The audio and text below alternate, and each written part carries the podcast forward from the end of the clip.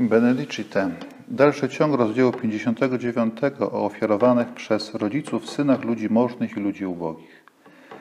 Ten dzisiejszy fragment pokazuje nam, że istotą tego ofiarowania jest dar serca. Mogą czynić to ludzie bogaci i ludzie ubodzy. Wystarczy sama prośba, sama intencja, ażeby dziecko zostało Panu Bogu poświęcone. Pan Bóg patrzy przede wszystkim na intencję ludzką, na to, czego chcemy, czy chcemy postępować według Jego woli, czy chcemy należeć do Niego. Ten akt ofiarowania dziecka jest jak modlitwa za nie. Modlitwa, ażeby Pan Bóg go strzegł, ażeby Pan Bóg prowadził je przez całe jego życie.